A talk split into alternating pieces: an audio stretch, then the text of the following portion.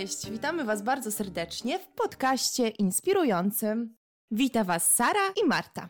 Dzisiaj gościmy Adriana. Witamy Cię, Adrianie. Cześć, witam. Cześć. Jest to nasz pierwszy podcast i nie przez przypadek właśnie dzisiaj na, na to nasze pierwsze nagranie zaprosiliśmy Adriana.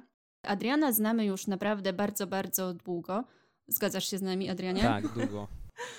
Ile to będzie już? Przeszło? 10 lat około, chyba więcej nawet. Nawet chyba więcej, no. Ja myślę, że, że znamy się nawet dłużej niż 10 lat. Yy, I my tak sobie obserwujemy Adriana, obserwujemy sobie jego życie zawodowe, to co on tam robi poza pracą. I myślę, że możemy stwierdzić, że jest on człowiekiem, który jest naprawdę spełniony zawodowo, ale też nie tylko, bo za chwilę będzie opowiadał o różnych swoich pasjach. Czy wiecie, że dzisiaj się spełni marzenie Adriana? Zawsze chciałem wystąpić w podcaście na Spotify. Myślałyśmy, że y, Adrian nie będzie wiedział, o jakie marzenie chodzi, Byłyśmy przygotowane na inną odpowiedź. ale to Ale- znaczy, że to marzenie jest y, prosto z głębi serca. Cieszymy się, że możemy zrealizować to pragnienie. Czyli dzisiaj będziemy Was inspirować i, i przy okazji jeszcze spełniamy marzenie Adriana. Adrian, może na początku y, opowiedz nam coś o sobie, powiedz czym się zajmujesz na co dzień, gdzie pracujesz. Przede wszystkim dziękuję za zaproszenie i za spełnienie mojego marzenia. Cieszymy się. Więc tak, pracuję obecnie w szkole podstawowej w Otwocku. Wcześniej było to gimnazjum. Oprócz tego, oprócz tego jestem też trenerem piłki nożnej, a przy okazji już mniej zawodowo param się innymi ciekawymi rzeczami. Ale chyba o tym będzie później. A jeszcze się dopytam, czego uczysz? Uczę wychowania fizycznego. Adrian ma taki szczególny, jakby to nazwać, status wśród uczniów. To się nie zdarza na co dzień. Uczniowie naprawdę szanują Adriana i Adrian jest dla nich swego rodzaju, Takim przewodnikiem. bo mi się wydaje, że to w ogóle wynika z samej pasji Adriana. Że on po prostu robi to, co robi, robi to dobrze, jest to zaangażowany i to się dzieje samo z siebie. I może Adrian trochę nam więcej opowiesz właśnie o swojej pracy jako nauczyciel wychowania fizycznego.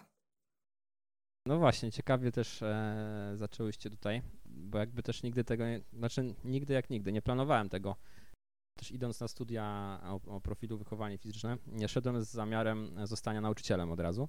To się urodziło gdzieś przy okazji, bo chciałem docelowo zostać właśnie trenerem piłki nożnej, a przy okazji dorabiać w szkole.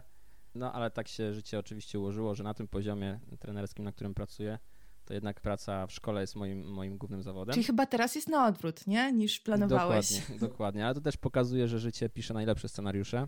Tak mi się przynajmniej wydaje. Bo jednak szkoła, szkoła jest e, tym czymś, co, co właśnie gdzieś buduje e, mnie wewnętrznie, też daje dużo, dużo takiej siły do, no, do codziennej pracy, ale też dużo radości. To też nie jest tak, że w poniedziałki po prostu wstaję i idę do pracy, bo muszę. Tylko mm, bywają, bywają takie, tam, takie weekendy, że po prostu czekam na te poniedziałki, czy, czy mm, jeżeli chodzi o wakacje, to na przykład od połowy sierpnia to też już wyczekuję tego, tego pierwszego dzwonka, można powiedzieć. To jak to się w takim razie stało, że rozpocząłeś pracę w szkole? Trochę przypadkiem. Znaczy oczywiście szukałem już e, po, po studiach pracy w szkole. Wiedziałem, że tam gdzieś się chcę zahaczyć. No ale to też niesamowicie, bo mm, tak naprawdę e, jedna ze e, znajomych osób po prostu spotkana na ulicy w- wyszło w rozmowie, stwierdziła, że u niej w szkole jest etat, więc jest możliwość prawdopodobnie się zahaczenia. I to była jakaś znajoma osoba, czy tak po prostu na ulicy się spotkaliście? No, siema, siema, zapraszam do pracy. Nie wiem, dla mnie to jest trochę dziwne. Mnie nikt nigdy na ulicy do pracy nie zaprosił. No właśnie. Nie, osoba e, jak najbardziej znajoma, e, ale sam już nie pamiętam dokładnie e, okoliczności spotkania. Pamiętam, że to właśnie było dokładnie na ulicy. Ja wracałem gdzieś tam z pracy z autem i dosłownie na chwilę chyba się zatrzymałem i, i tak od słowa do słowa, chyba w kontekście pracy właśnie rozmawialiśmy, stąd, stąd to wyszło. No i potem wszy- wszystko się bardzo, bardzo dynamicznie potoczyło. Też pamiętam swój pierwszy, pierwszy dzień w pracy było na zasadzie takiej, że jeszcze nie było pewne, czy zacznę tą pracę. Czekałem, aż e, jedna z osób pójdzie na ten taki zwany urlop dla poratowania zdrowia roczny i było na zasadzie taki, że po prostu dyrektor do mnie zadzwonił w momencie, kiedy ja tam sobie jeszcze w łóżku leżałem i tak dalej i mówi, co robisz, w domu jesteś? Ja mówię, no tak, no to dawaj, trampki, jakiś, e, jakiś gwizdek i do pracy, nie? Więc w ten sposób. Czy od samego początku, jak zacząłeś już pracę w tej szkole, to wiedziałeś, że to jest to? Że to jest to, co chcesz robić? Od początku na pewno sprawiało mi to dużą frajdę e, i też e, mogłem się realizować w tym zawodzie. Czy od początku na przykład towarzyszyła mi taka myśl, że chciałbym zostać na dłużej, to nie wiem. Myślę, że też wynikało to z tego, że po prostu chłonąłem tą aktualną chwilę, tak, że szedłem na fali i nie zastanawiałem się jakoś mocno nad przyszłością na przykład, ale czerpałem jak najwięcej z, tego. A czy masz na przykład takie dni, że wracasz z pracy i myślisz sobie, o nie, to nie jest to, co bym chciał robić? Takie chwile zwątpienia, jakieś takie momenty, że ci się w głowie pojawia myśl, a mogłem być kimś innym. Myślę, że na tej zasadzie, że może, może że to jest gdzieś tam pomyłka jakaś zawodowa, czy że to nie jest moje miejsce, to, to nie, ale oczywiście zdarzają się jakieś takie dni czy momenty kryzysowe. Ale to nie są duże kryzysy, tak? Tak, dokładnie. Myślę, że nawet kryzysami ciężko to nazwać, ale to też e, wtedy sobie odpowiadam na e, zawsze w głowie, że wolę narzekać na pracę, którą lubię, niż, e, niż narzekać na tą, której nienawidzę. Mm, z tego co ja wiem, to szkoła nie jest tylko obszarem Twojej działalności jako nauczyciel WF-u, ale też robisz dużo innych fajnych projektów. Może coś opowiesz? Dobrze, w dobrą nutę uderzyłaś. Czasami, czasami jak ktoś się mnie pyta właśnie czego uczę, jak się dowiaduję, że pracuję w szkole, to to mówię, że WF-u, ale tak przy okazji, bo e, dużo innych rzeczy się robi, ale też e, myślę, że e, sama kwestia podejścia do, do samego nauczania, stricte mojego przedmiotu też u mnie to i gdzieś tam na dalszym planie, szczególnie w momencie, kiedy było jeszcze gimnazjum, kiedy te relacje trochę były inne, jeżeli chodzi o uczniów, to większą też wagę przy, przykładałem właśnie do, do, do relacji, ale też do właśnie towarzyszenia tym dzieciakom w różnych okresach ich życia, w różnych też problemach ale też e, wiele rzeczy działo się takich, no nie, nie, nie stricte wychowawczych, ale właśnie tak jak powiedziałaś o różnych projektach i tak dalej, od chyba już pięciu lat, jak nie dłużej, jestem opiekunem samorządu uczniowskiego i tam jest bardzo du duże pole, e, że tak powiem, do, do e, zagospodarowania, a przynajmniej było. To jest chyba dość niezwykłe, nie? Z jednej strony Trochę, trochę, trochę tak. Z drugiej strony jest, jest to trochę męczące. Tak jak powiedziałem, szczególnie teraz w podstawówce trochę się pozmieniało, e, ale wcześniej, wcześniej tak, dużo, dużo dobrego, że tak powiem, z tej działalności w samorządzie e, skorzystałem ja, ale też przede wszystkim dzieciaki. No też taką największą chyba nagrodą dla mnie to, jest, to są słowa gdzieś tam moich uczniów, którzy działając ze mną, gdzie zakładaliśmy jakieś telewizje internetowe w tamtych czasach. W tamtych czasach, czyli? No właśnie, 5 lat wstecz i tak dalej. E, powiedzmy, że... Dawne czasy. Tak jest, da, bardzo dawno. YouTube, można powiedzieć, e, gdzieś tam się rodził, powiedzmy. A macie swój kanał na YouTubie właśnie? Tak, cały czas GM4TV, zapraszamy. A, no właśnie, reklama musi być. Tak jest, lokowanie produktu. Tak, i tak jak e, powiedziałem, bardzo dużą na, nagrodą dla mnie jest e, chociażby takie, takie słowa uczniów, z którymi na przykład tworzyliśmy tą telewizję, tak dalej. Mówi, często było tak, że podbieraliśmy ich z lekcji, nie, i tak dalej. Ja mówię, no ale to rodzice się nie krzywią, że nie chodzicie, nie wiem, na, na nam lekcję, tylko tutaj do mnie i coś tam razem działamy. Proszę pana, my się więcej nauczymy czasami tutaj niż, niż na tych lekcjach. Super. A czy jesteś wychowawcą jakiejś klasy? Tak, jestem. E, mam najlepszą klasę wychowawczą na świecie obecnie. Pozdrawiamy. Tak jest, pozdrawiamy prestiżową 6B, e, bo to jest ich prawidłowa nazwa, że tak powiem.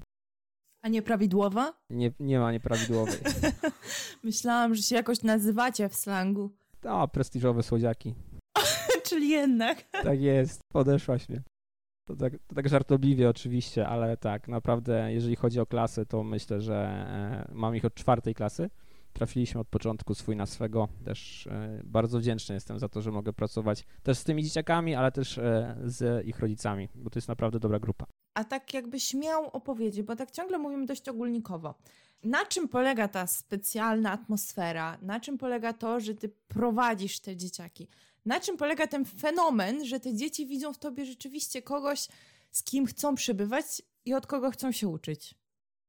Hmm, myślę, że chodzi o autentyczność w relacji z nimi. Też jedna z dziewczynek, wiadomo, teraz jest trochę podstawówka, znaczy nie trochę, ale jest pełną gębą. E, jedna z dziewczynek e, zapytała mnie, proszę pana, dlaczego pan jest taki fajny? I tak odruchowo, może nie powinienem tak mówić, a ja mówię, bo miałem beznadziejnych e, nauczycieli w podstawówce. No niestety, może jest to słaba reklama i nie powinienem tak mówić, ale... Czyli ty czujesz taką misję, tak? Że, że... Zmieniam Ma, ten zawód od środka. Mamy nadzieję, że, że ten twój nauczyciel nie będzie tego słuchał. Ja w ogóle tak sobie myślę, że mieliśmy takich samych nauczycieli, bo to była ta sama podstawówka. Tak, ja tam, ja będę może trochę bronić tak, też nauczycieli. Ale słuchajcie, to, to naprawdę były inne czasy jeszcze wtedy. Pewnych rzeczy nie można było poprawić.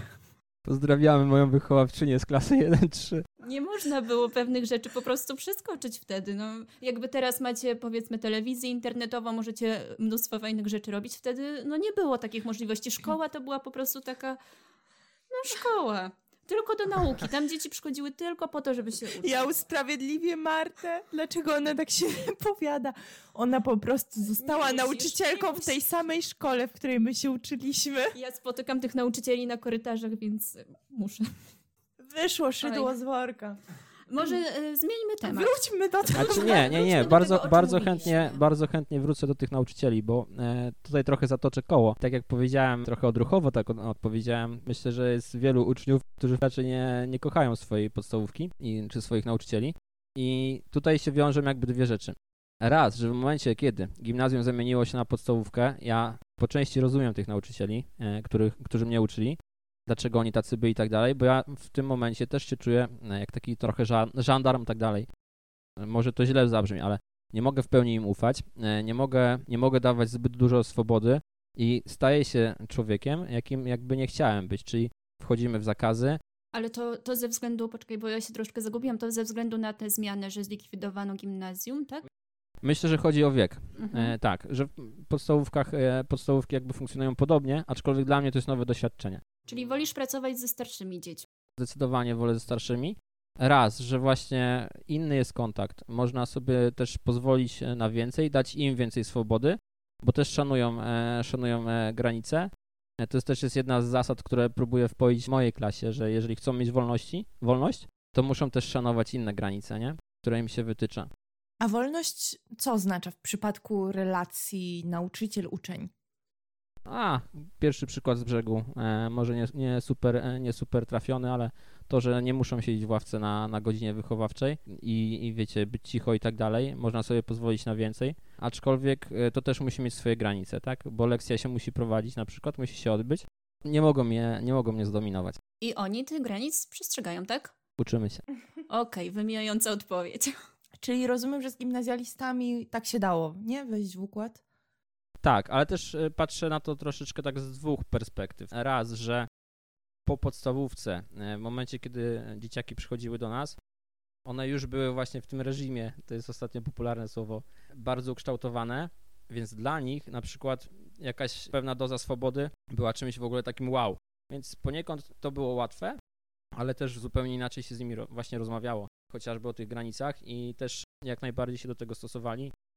Myślę, że u dzieci młodszych e, jest to na zasadzie tej, że no niestety często, często ja jako nauczyciel mogę się sparzyć na tym, że daję im wolność, tak, ale z drugiej strony wolę e, taką drogę niż drogę właśnie zakazów stricte. Y, Mam jeszcze do ciebie takie pytanie, bo rozumiem, że twoja droga mm, w znalezieniu swojego odpowiedniego miejsca nie była prosta. Z tego co pamiętam, też pracowałeś w wielu różnych miejscach, w wielu Oj, tak. różnych branżach. No i jakbyś mógł trochę więcej o tym opowiedzieć, byłoby bardzo fajnie. Tak, bardzo, bardzo często zmieniałem pracę. Śmiałem się mm, jeszcze mm, zanim pracę w szkole dostałem, że mam CV, kurczę, chyba na dwie albo trzy strony. Generalnie e, też e, zawsze szedłem z takim stwierdzeniem, że nie ma czegoś takiego, że nie mogę znaleźć pracy. Tak jak ludzie mówili, że a, bo jestem na bezrobociu, bo nie, nie mogę znaleźć pracy i tak dalej. Praca zawsze jest, tylko kwestia tego, czy my ją chcemy e, wykonywać, albo czy my w ogóle coś chcemy robić, tak? Bo to też jest na tej zasadzie. Można siedzieć i narzekać cały czas, że w tym kraju nie ma pracy dla ludzi z moim wy- wykształceniem. Oczywiście może nie były to zawsze ambitne prace, ale zawsze, zawsze dbałem o to, żeby, żeby coś robić i był dochód. Ale branże były różne. Byłem też listonoszem. O, pamiętam to. Tak jest. Przynosiłeś mi listy.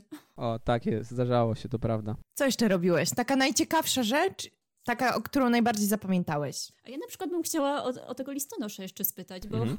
czy, czy ta praca listonosza ci się podobała, czy ci się nie podobała, czy w ogóle to, to nie było to? Dwie rzeczy też znowu. Podobała mi się praca, bo też dawała dużo swobody. Ja byłem listonoszem samochodowym tak zwanym, więc wjeżdżałem w teren już nie rowerkiem, ale samochodem, więc miałem zawsze muzykę pod sobą, dużo radia wtedy też słuchałem. Kiedy chciałem przerwę, to miałem przerwę na jakąś kanapkę i tak dalej. W sumie to jest jedyna praca, z której mnie zwolnili. O, to ciekawe. Zazwyczaj ja się zwalniałem. Tutaj troszeczkę chciałem walczyć z systemem, ale byłem za mały. Niestety i mi podziękowali, ale to nic, nie żałuję tego. A gdyby cię nie zwolnili, to sam byś się zwolnił, czy nie? Pewnie z jakimś czasem tak. Mhm. Co jeszcze robiłeś ciekawego? Na przykład z zawodu jestem też kelnerem. O, proszę, No. to ci nowość. Tak. I to też jest praca, którą wspominam bardzo, bardzo pozytywnie. Też relacje, które nawiązały się. To była praca, w której też pracowałem od razu po szkole średniej. I relacje zostały do dzisiaj z niektórymi e, ludźmi. E, dzięki też Facebookowi te dalsze relacje też gdzieś tam są i są jak najbardziej życzliwe, mimo że może nie, nie jakoś nie zabiegamy o to, ale dobrze się to wspomina. I lubiłem tą pracę. I też czułem, miałem takie poczucie, że jestem w tym dobry na tamten czas. To ja bym się chciała cofnąć trochę do momentu podjęcia decyzji, że idziesz na studia. To są te konkretne studia, bo rozumiem, że kelnerem jesteś po technikum. Tak. No i później musiałeś coś wybrać. Jak to się stało, że z zawodu kelnera, który też ci odpowiadał, jak mówisz, Mhm. nagle podjąłeś decyzję, że chcesz być trenerem piłki nożnej i chcesz iść na studia wychowania fizycznego. To się zaczęło już wcześniej, tak naprawdę. I ten kelner był trochę takim przypadkiem. Studia sportowe narodziły się w mojej głowie w gimnazjum jeszcze. Oczywiście za sprawą pewnie tego samego WF-isty, którego mieliśmy. Ja w gimnazjum miałem co roku innego, innego nauczyciela od WF-u. W trzeciej klasie akurat przyszedł ten właściwy, który zachęcił też mnie do sportu. On mnie za, zaprosił też do, na pierwsze treningi lekkoatletyczne. Dzięki niemu też przebiegłem półmaraton, do tego pozdrawiam. Wow! Tak jest, mając 16 lat, chyba Wow, do dzisiaj wow. jestem najmłodszym, naj, najmłodszym uczestnikiem półmaratonu wiązowskiego. Ale tak, i wtedy, wtedy, wtedy chciałem już iść na studia sportowe, ale jakoś tak spojrzałem na swoje oceny, na swoje świadectwo, mówię, chyba się nie nadaje na jakieś fajnie liceum czy coś. E, nigdy nie byłem super pilnym uczniem. No i mówię, dobra, będą, będzie, będzie przynajmniej jakiś zawód, jak skończę technikum. Więc nie planowałem jakoś e, od początku mojej kariery też, e, ale widzę jakieś takie prowadzenie w tym wszystkim. Nawet jak byłem w technikum, to stwierdziłem, że o matko, mówię, ja po tej szkole to chyba nie pójdę na żadne na AWF czy na inne studia sportowe. Ale jak widać się udało. I to też jakby tą, e, to doświadczenie z życia wykorzystuję też w kontakcie z dzieciakami, bo jeszcze jak były egzaminy gimnazjalne, czy teraz są ósmoklasistów, E, oni strasznie to przeżywają, że o matko, źle napiszę, będę miał jeden punkt mniej przy rekrutacji, czy coś tam, nie dostanę się do tego liceum, gdzie chciałem i tak dalej.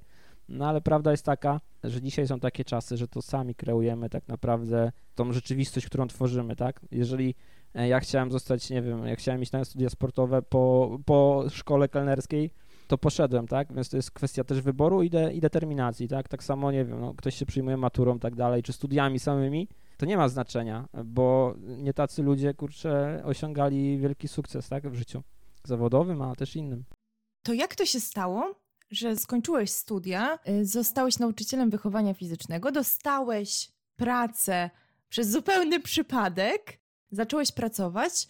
I jak to się stało, że zostałeś też trenerem piłki nożnej? Bo rozumiem, że to było twoim największym marzeniem czy planem na przyszłość.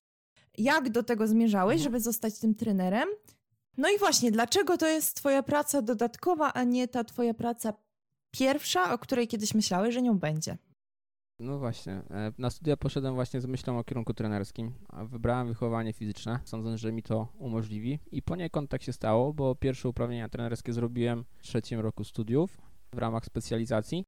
E, Wybrałem piłkę nożną, E, dzięki temu, no właśnie, dzięki temu już, że tak powiem, zdobyłem kwity.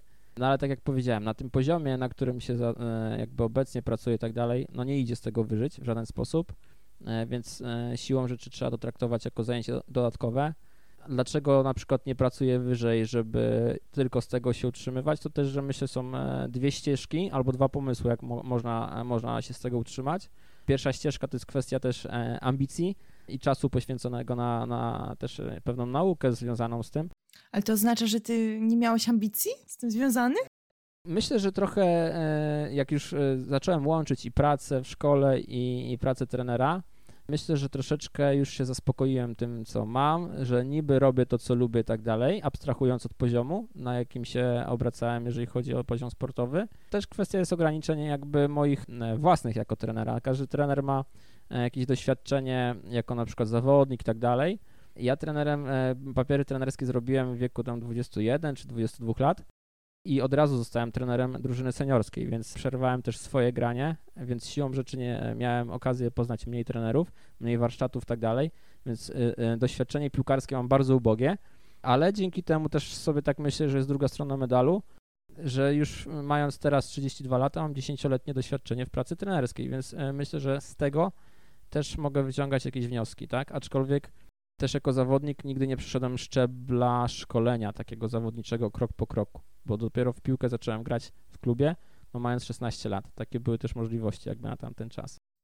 A jakim jesteś trenerem? Ha, to jest dobre pytanie. Myślę, że no ciężko, ciężko mi tak e, określić. Kiedyś pytałem, e, kiedyś czytałem z kimś wywiad e, z młodym właśnie trenerem na temat jego stylu pracy. On stwierdził coś takiego, że styl pracy to są jak wyrobić po 30 latach i wtedy można to, to określić. Więc myślę, że troszeczkę mimo tych 10 lat tego doświadczenia, e, myślę, że odpowiedź na to pytanie będę mógł udzielić za na przykład na tysięcznym waszym podcaście. Zapamiętamy i cię zaprosimy. Zachęcam. Y, Z tego, co mówisz, to tak sobie myślę, że, że może być dość ciężko po, y, połączyć to wszystko, czyli pracę w szkole, pracę trenera, czy masz w ogóle jakiś wolny czas? Tak. I jak go spędzasz? Może gdzieś się jeszcze udzielasz? Tak, udzielam się. E, Czasu e, wolnego też trochę mam. Do niedawna jeszcze wyznawałem zasadę, że jak nie masz czasu, to dobierz sobie jeszcze jedno zajęcie, ale też widziałem, też co jakiś czas e, podsumowuję sobie takie swoje te działania, czy, czy, czy obecne swoje życie i, i, i weryfikuję to. Co jakiś czas po prostu widzę, że coś muszę zamknąć, ale też widzę, że zaraz w to miejsce pojawia się coś innego, tak? Ale jeszcze ci doby wystarcza cały czas. Mimo, że jest trochę z gumy naciągana, to tak, aczkolwiek, aczkolwiek też y, te, obecnie stawiam też bardziej na, na siebie, na, na swój prywatny czas, bo widzę, że potrzebuję czasami tego, tak. Jak e, teraz jest oczywiście pandemia, tak dalej, nie ma, e, nie mamy zajęć w szkole. Też niedawno się mm, u, e, u, uświadomiło mnie to, pewna rozmowa, że ja ciągle, bo zauważyłem u siebie na przykład taką awers, niechęć e, do, do ludzi, czasami. To też ciekawe. Co nie? A właśnie, i to jest, to jest druga strona e, medalu tej, tej pracy, że to jest ciągle praca relacyjna, nie? Że w szkole pracujemy e, z żywym organizmem i tak dalej. To nie jest maszyna, nie wiem, która przybija śrubki gdzieś tam i tak dalej i po 8 godzinach wcho- wchodzę do domu i mam ochotę rozmawiać z każdym i tak dalej, i tak dalej. Tylko ja ciągle właśnie gdzieś żyję swoimi emocjami, czyimiś emocjami, potem wracam do domu, czasami jeżeli, szczególnie tak jak ja, no, emocjonalnie też się na przykład czy wiążę z klasą, e, czy, czy z ludźmi, z którymi przebywam, to jest to ciężkie i e, są weekendy, gdzie ja po prostu nie mam ochotę się z nikim nie widzieć, nie? Totalnie to rozumiem. A to chyba normalne, nie? Tak mi się wydaje, że po prostu Znaczy, jak się myślę, za że- dużo spędza czasu z ludźmi, to potem Tak. trzeba trochę od nich odpocząć. Większość ludzi chyba czegoś takiego doświadcza. Równowaga jakaś w życiu. Tak, myślę, że balans jest kluczowy, e, szczególnie dla, dla introwertyka. Właśnie chciałam dodać, że być może wszyscy tu są introwertykami. Dokładnie. Myśl, myślę, że tak. Tak, ja, ja na pewno jestem. To, to tak. Ja też. No, oczywiście ja też. Nie jesteśmy grupą reprezentacyjną Także do cudów można zaliczyć to, że się spotkaliśmy tu we trójkę. i rozmawiamy I w już podcaście. rozmawiamy dość długo, więc... A słuchaj, Dokładnie. jakie, jakie masz plany na przyszłość? Czy planujesz coś zmienić w swoim życiu? Czy jest Planuję. ci dobrze tak, jak jest? Czy jesteś spełniony w ogóle? Czy będziesz stał w miejscu? Czy chcesz ruszyć do przodu? Zasypałyśmy pytaniami. No Tak i jest. słuchamy. Tak, planuję zmiany, zmiany same się też planują, ale tak, chciałbym odchować swoją klasę, że tak powiem, oddać ich do liceum. Czy trochę jak rodzic, co? Trochę tak i to jest, to jest z drugiej strony złe, bo znowu myślę o innych zamiast o sobie, aczkolwiek szlachetne, więc, e, więc ludzie zawsze wtedy biją brawo. I już mamy odpowiedź na to, dlaczego dzieci tak szanują Adriana, uczniowie, nie dzieci, przepraszam. Podpadłaś, Marta. Ale jakbyś... Próbowałam się Tobie to trochę też poprawić. się. Już nie będę tłumaczyć. Y, Przerwałam ci, słucham dalej. Nie, jasne. E, tak, tutaj mam tak, e, taki, taki z tyłu głowy to, że chciałbym właśnie te dzieciaczki oddać moje do, e, do liceum i wtedy jest czas na zmiany, e, bo niestety szkoła, w której pracuję jest okrętem tonącym, więc chciałbym, e, chciałbym, że tak powiem, zmienić to na, tak jak wspominaliśmy wcześniej, na, na, na albo na pracę w szkole typu liceum i tak dalej, żeby pracować ze starszymi dziećmi, albo w ogóle wywrócić swoje życie do góry nogami i być może wyjechać z tego naszego kraju. Czy jesteś gotowy na takie duże zmiany? Mm, Nie wiem, czy jestem gotowy, ale dlaczego nie? Ale to by oznaczało znowu nową drogę zawodową, czy raczej w tym samym byś się kręcił? Myślę, że jest to związane też z pracą z, z dziećmi, bo tego by też mi brakowało, bo jest w tym duża, duża energia, że tak powiem, zwrotna, ale czy w szkole, to nie. Nie w szkole, ale z dziećmi, tak? Tak Mamy jest. zagadkę do rozwiązania. Nie, no ja na przykład widzę trener piłki nożnej. Taka szczególna zagadka to nie była. Brawo, Sara, wygrałaś. To jest jedno z rozwiązań. Tak, aczkolwiek też w inny sposób, no pewnego czasu też mocno, mocno się udzielam e, wolontarystycznie, charytatywnie. Tak, właśnie, to jest, to jest bardzo ważny temat, który chciałyśmy poruszyć. Opowiedz nam o tej działalności swojej wolontaryjnej. Bo z tego co wiemy, byłeś w Afryce. Zaraz wszystko opowiem. Dajmy Dobra, się powiedzieć. nie będę zdradzać. Kolejna, kolejna godzina będzie o Afryce. Tak, byłem dwa lata temu e, na takim wolontariacie misyjnym, można powiedzieć, w sumie dość krótko, bo, bo trzy tygodnie, aczkolwiek to był mój najdłuższy wyjazd poza dom, że tak powiem, i poza Polskę. Grupą przyjaciół wyjechaliśmy do, do Kenii i do Tanzanii.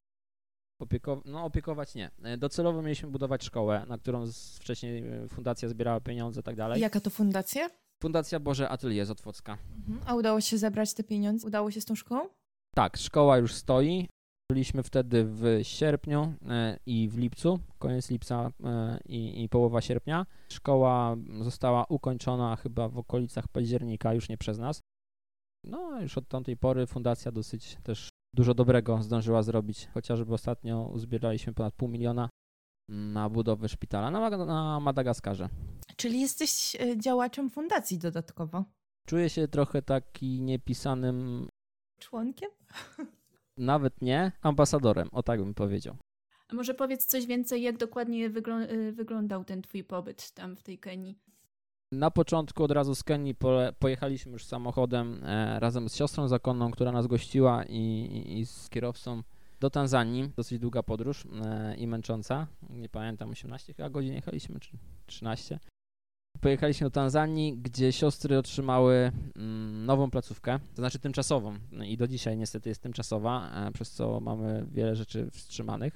Dzięki tej nowej placówce mogliśmy dzieci z Tanzanii objąć e, projektem adopcji na odległość, czyli, czyli tutaj w Polsce ludzie mogą opiekować się, zdalnie oczywiście, sponsorując, e, sponsorując dzieciom szkołę, wyżywienie, opiekę medyczną, dlatego dzieciaki e, mogą się uczyć. Dlaczego to zrobiłeś? Ha, no właśnie.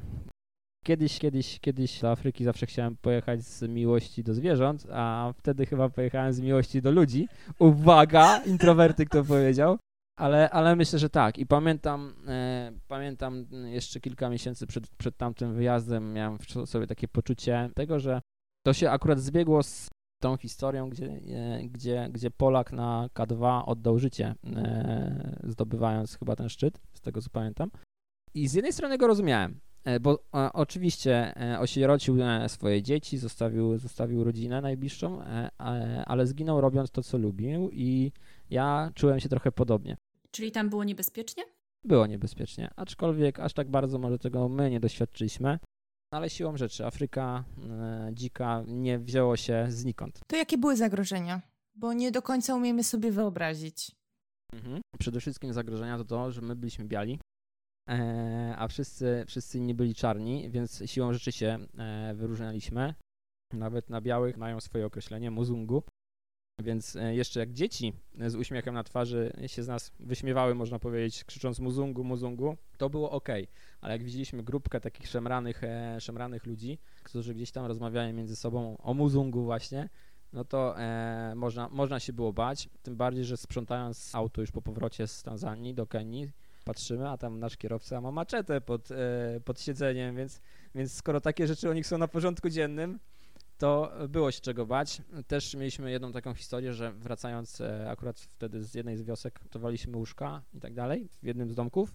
Wracaliśmy na pacę Land Rovera i e, jechaliśmy takim wąskim wąwozem.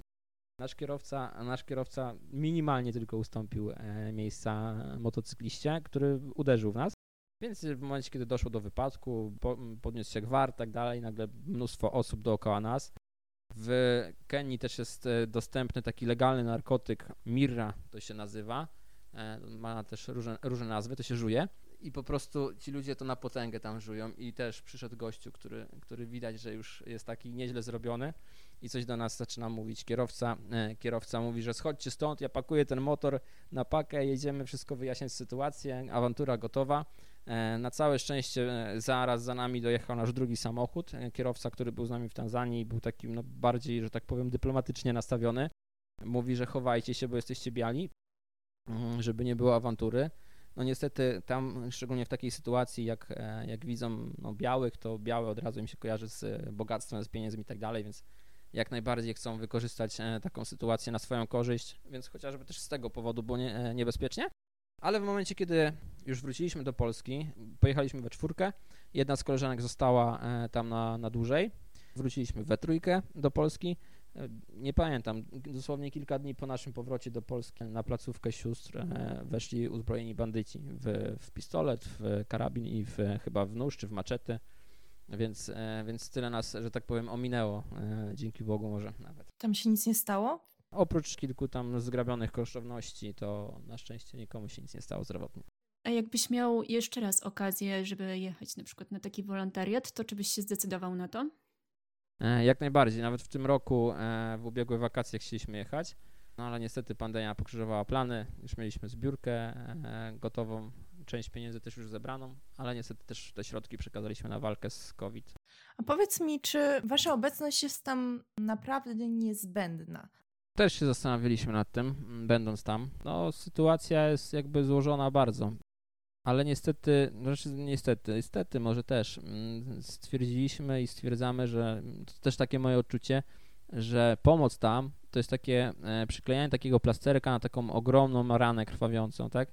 Że tak naprawdę teoretycznie to nic nie daje, ale z drugiej strony jest taka myśl, że mimo wszystko trzeba to robić, no ale tylko dlatego, że nie wiem, 100 lat temu, 200 lat temu zostało to zapoczątkowane. Też miałem takie, e, takie wrażenie, że mm, właśnie zanim tam pojawili się biali, czy kolonialiści, czy, czy, czy, czy już po prostu ludzie, którzy zaczęli narzucać mm, swój model szczęścia tym ludziom tamtejszym, wtedy zaczęło się moim zdaniem dużo psuć na czarnym lądzie, tak? Tak oczywiście upraszczając, mam wrażenie, że, że ci ludzie, bo szczerze, e, my się możemy od nich uczyć szczęścia. Oni nie mają teoretycznie nic, ale oni są uśmiechnięci. Oni, jeżeli pod, um, przyjmują gości, oczywiście nie ugoszczą nas w super salonie i tak dalej, tylko na dworzu, na schodku czy pod drzewem, ale, ale oni wyglądają wtedy na najszczęśliwszych i są w stanie zrobić no, dla ciebie no, no nie wszystko na tej zasadzie, że nie wiadomo, e, ale oddać ostatnie pieniądze, żeby cię ugościć, tak? Nie wiem, kupią ci Coca-Colę na przykład, mimo że ich na to nie stać teoretycznie, albo będą musieli pracować miesiąc, żeby to odpracować. I my, biali, teraz jedziemy tam i mówimy im, jak mają żyć, tak? Że e, okej, okay, e, są kwestie na przykład e, kulturowe, typu monogamia, czy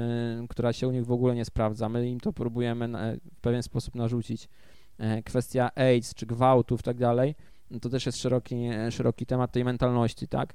E, ale mam wrażenie, że oni, leżąc sobie gdzieś tam pod tym drzewem i jedząc to, co sobie sami wyhodują tak dalej, oni byli szczęśliwi, tak, śpiąc w tym szałasie tak dalej a my im wciskamy taki europejski model szczęścia ze smartfonem, z byciem na bieżąco i tak dalej. Tylko pytanie, czy my jesteśmy szczęśliwi w takim układzie tak naprawdę. Czy, czy ta wasza pomoc to też była pomoc y, materialna pod takim względem, że na przykład, y, nie wiem, kupiliście im tam jedzenie, y, ubrania, jakieś tam inne rzeczy, czy, czy to tylko właśnie się skupia na, bardziej na tym budowaniu szkoły?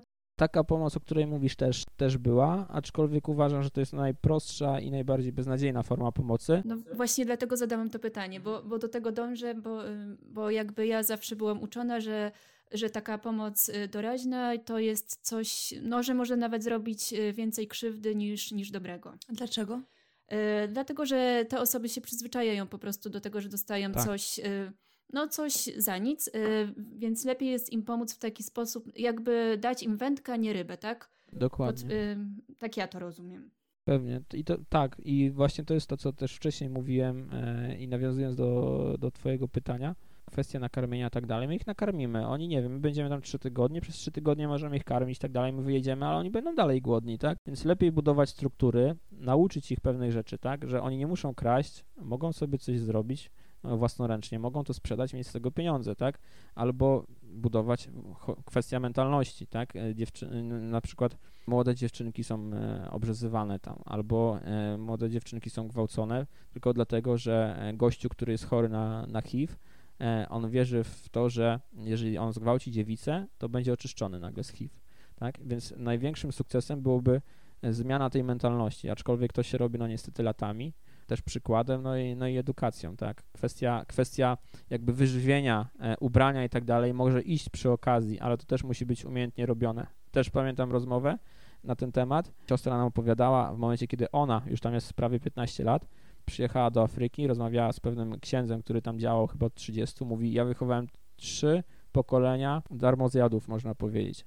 Mówi, nie popełniaj tego samego błędu, co ja. Też prowadził projekt adopcji na odległość, ale robił ten błąd, że wychował pewne pokolenie, wyedukował tak dalej i potem znowu dokarmiał, edukował tak dalej dzieci tych e, osób, które wychował wcześniej, tak? I tak to się, to się zapętlało. Nie po to, nie po to oni są edukowani i tak dalej, żeby oni sobie nie dawali rady potem w życiu, tak? Więc, e, więc to jest, e, myślę, taki, taka pułapka, w którą można łatwo popaść. A jakbyś miał tak powiedzieć trochę dla dodania optymizmu do tej rozmowy, jakie było twoje najpiękniejsze, najcenniejsze wspomnienie z twojego pobytu w Afryce? A, właśnie. Mm, myślę, że czas spędzony z dziećmi był e, właśnie taki... Czyli jednak cały czas dzieci. Dokładnie, dlatego, dlatego myślę w kontekście wyjazdu o pracy dalej z dziećmi, a przynajmniej nie o pracy, a przebywaniu w ich towarzystwie. Ale tak, e, w Tanzanii właśnie w wiosce trendowatych, gdzie, gdzie, gdzie, gdzie objęliśmy ich opieką, mieliśmy tą możliwość bliżej też wejść w takie, no zaopiekować się czwórką, szczególnie taką czwórką dzieci, oprócz, oprócz e, większego grona tam z wioski. No i to jest niesamowite, że, że te dzieciaki, pamiętamy ich imiona, tak dalej, do dzisiaj nam towarzyszą czy, czy jak się ogląda zdjęcia, to się mówi, że a, pastory, Rita, tak dalej. Miło się to wspomina. Też e, jedno, to też dla mnie jest osobiście niesamowite przeżycie. W Kenii miałem już córeczkę, jak tam pojechałem. E, miałem... Adopcyjną. Tak, adopcyjną. Dodajmy dla pewności, żeby nie było niedomówień. Tak, adopcyjną zdalnie, żeby też nie było. No, no. I ją poznałeś, tak? I ją poznałem pod koniec gdzieś mojego wyjazdu, ale też właśnie chłopca, teraz już mam dwójkę właśnie dzieci adopcyjnych, dziewczynkę z Kenii, chłopca z Tanzanii i właśnie chłopca poznałem wcześniej, tak? I my byliśmy w sierpniu, a w czerwcu go zaadoptowałem, mm, więc to też jest takie dla mnie e, gdzieś tam przeżycie osobiste, że, że ja ich znam. Ja mam świadomość, że wiele osób, które, które wspierają projekt Adopcji na odległość i tak dalej, nie mają tej okazji, tak? Niektórzy, faktycznie decydują się na to, żeby pojechać do Afryki, pomóc i tak dalej, tak? A ja nie dość, że spotkałem swoją córeczkę, którą wcześniej zaadoptowałem, to też e, potem zaadoptowałem dziecko, które już wcześniej e, poznałem. To doprecyzujmy, bo może nie wszyscy wiedzą, co to jest e, projekt adopcji na odległość.